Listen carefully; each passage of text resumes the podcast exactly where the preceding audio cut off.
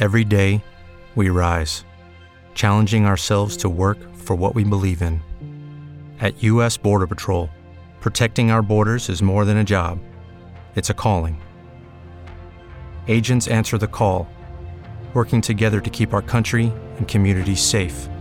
If you're ready for a new mission, join U.S. Border Patrol and go beyond.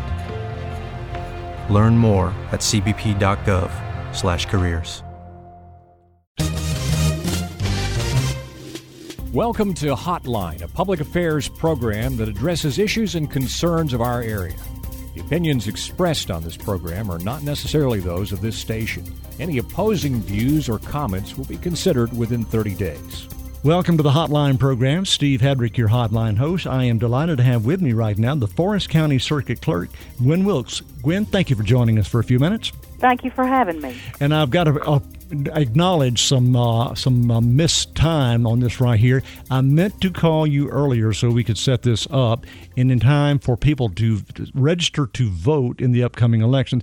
I think I missed that. Now you and I are talking uh, on a Thursday, yeah. and I believe you said as we were talking uh, earlier to set this up that Saturday is the latest you can uh, you can be doing the uh, registering. Is that right? That's exactly right. We will be open from eight to twelve on Saturday.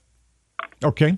Now, the people who are picking up this program through the podcast, they may well be in time to do something about this. But those who are listening to the station on Sunday morning at the usual time, they may be about a day late. But they anyway, okay, all right. But what do they need to do? Let's talk about the people who may be hearing it right now and can do something about that. What do they need to do to register? What do they need to bring and so forth? They just need to bring themselves. Okay. All, right. all they have to do is, is fill out a short form, and they'll be ready to go. Okay. Now, you and I are talking about their time for the election. You know, if they don't do it by now, they'll they'll miss out voting for a certain election. What election are we talking about? We're talking about the June primary. Okay, and that would be like the the senatorial races and so forth. Yes. Okay. Now, let's say someone. Uh, did not register until after the time period we're talking about. Obviously, they're still a registered voter, but they just couldn't vote until what? Later in the fall or what? That's right. That's exactly right.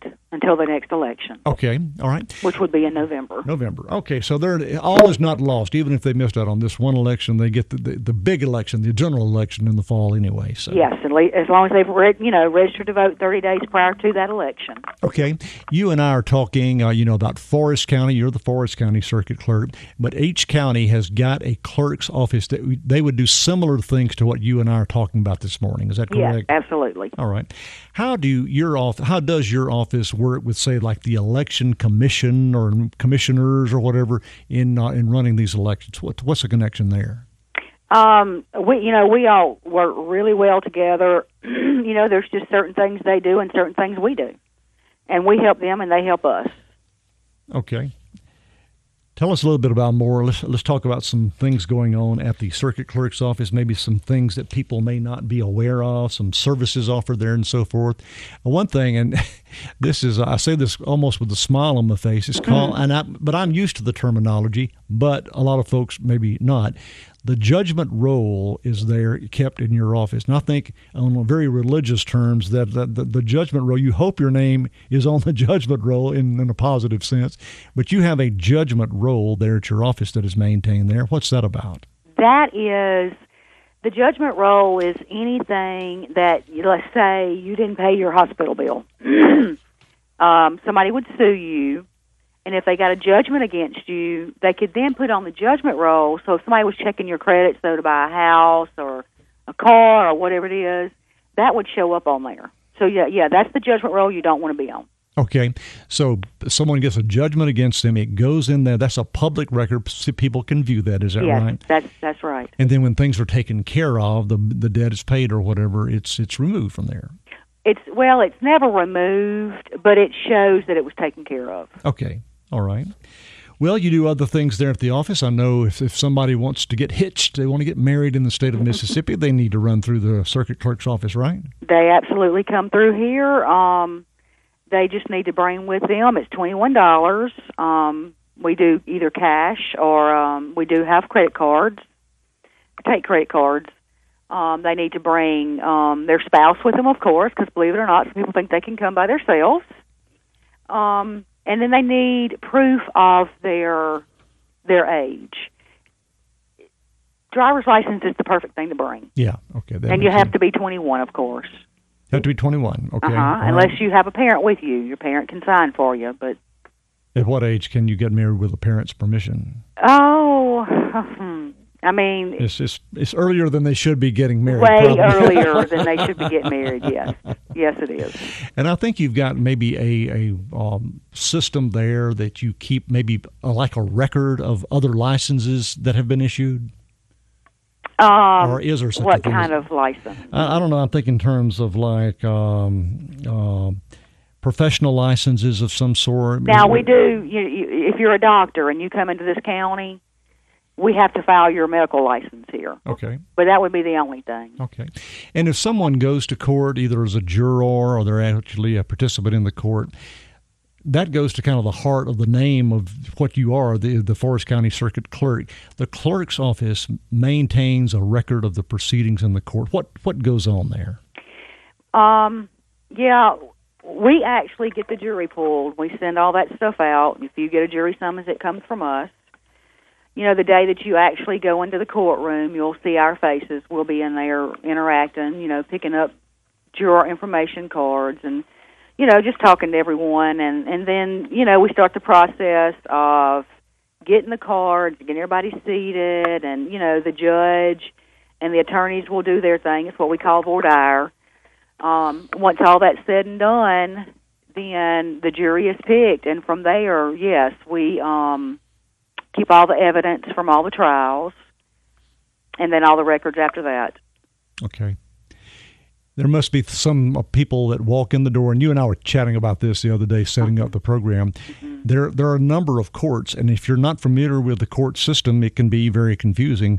I'm sure people walk in the, your door like every other door, and they say, "Well, I want to do so and so." We say, "Well, you need to go, you know, one building down or something That's like right. that." Give us some idea, maybe some of the more common mistakes people make that they think the circuit clerk does, but maybe somebody else does. Okay.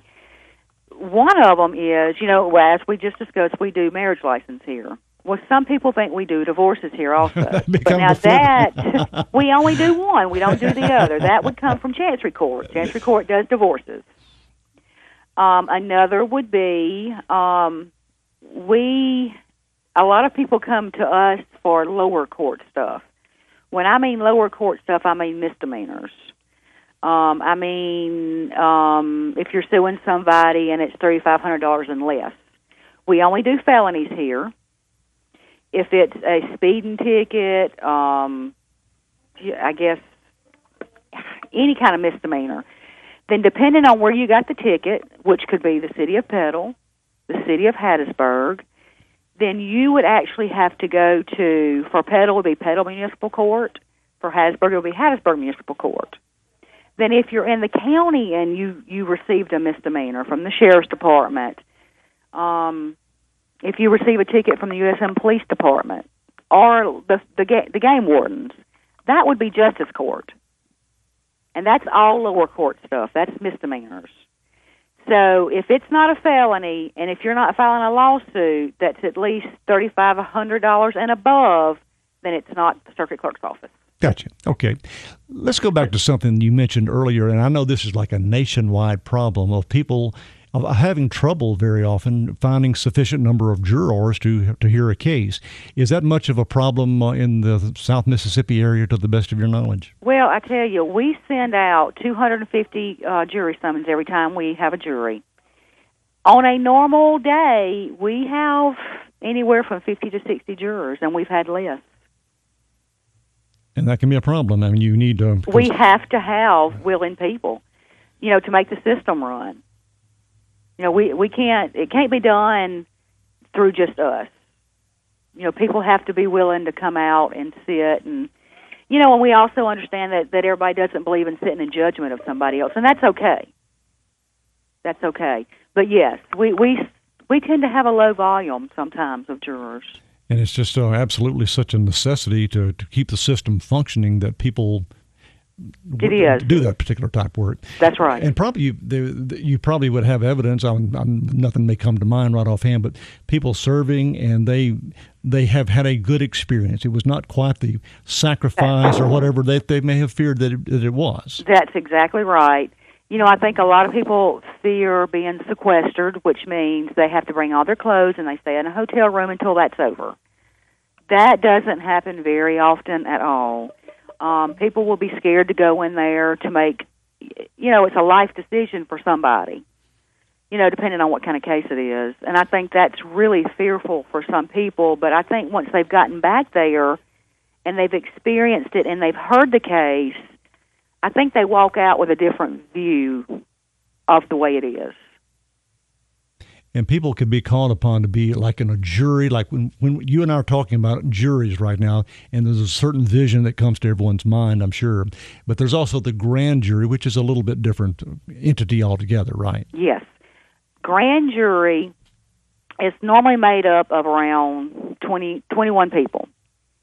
Well they would meet on a monthly basis with the district attorney's office and what they do is they hear only one side of the case, which is the side that the um, district attorney's office and law enforcement presents to them, just to see if there's enough evidence to formally charge the person to indict them. So that's what that's one of the things the grand jury does. The grand jury also goes to the different restaurants to see if they're kept the way they should be. Those types of things. They come in. They come in my office to see how things are um, and you're kept for six months on a grand jury.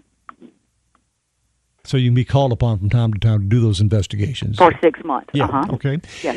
Uh, Gwen, we have about a minute or so left on the program. Put on your thinking cap if there's any last thing that you'd like to mention or just some sort of observation, something that would make the whole system run smooth or whatever. And while that'll give you an opportunity to take about 20 seconds to make this announcement that this program is now on podcast. If you're listening to it on the radio station, if you find it something you want to re listen to, or may perhaps just go to that uh, in the future as your regular way of listening to the hotline program, just go to the station's website go to podcast and go to hotline and you'll have a whole series of dates you can choose from and you obviously choose this date for the, this particular program but that's another method of getting into the hotline program When any closing comments uh, yeah, well, uh, for starters, I'd like to tell you thank you for having me on air today. I think it's important to get this information out to people. Um, I would like to, you know, leave my phone number here at the office. Um, we'll be here to help anybody, um, whether it's the voting, marriage license, whatever it might be, and that number is 601 582 3213. And just to let everybody know how important it is to get out and vote, to use the right that you were given, because that's what makes the difference, and that's what we need people to get out and vote. Gwen, thank you so much for joining us, and I appreciate it greatly. Thank you so much. Gwen Wilks, who is the Forrest County Circuit Clerk. We need to take a break right now. Let's do that. We'll have more of Hotline in just a moment.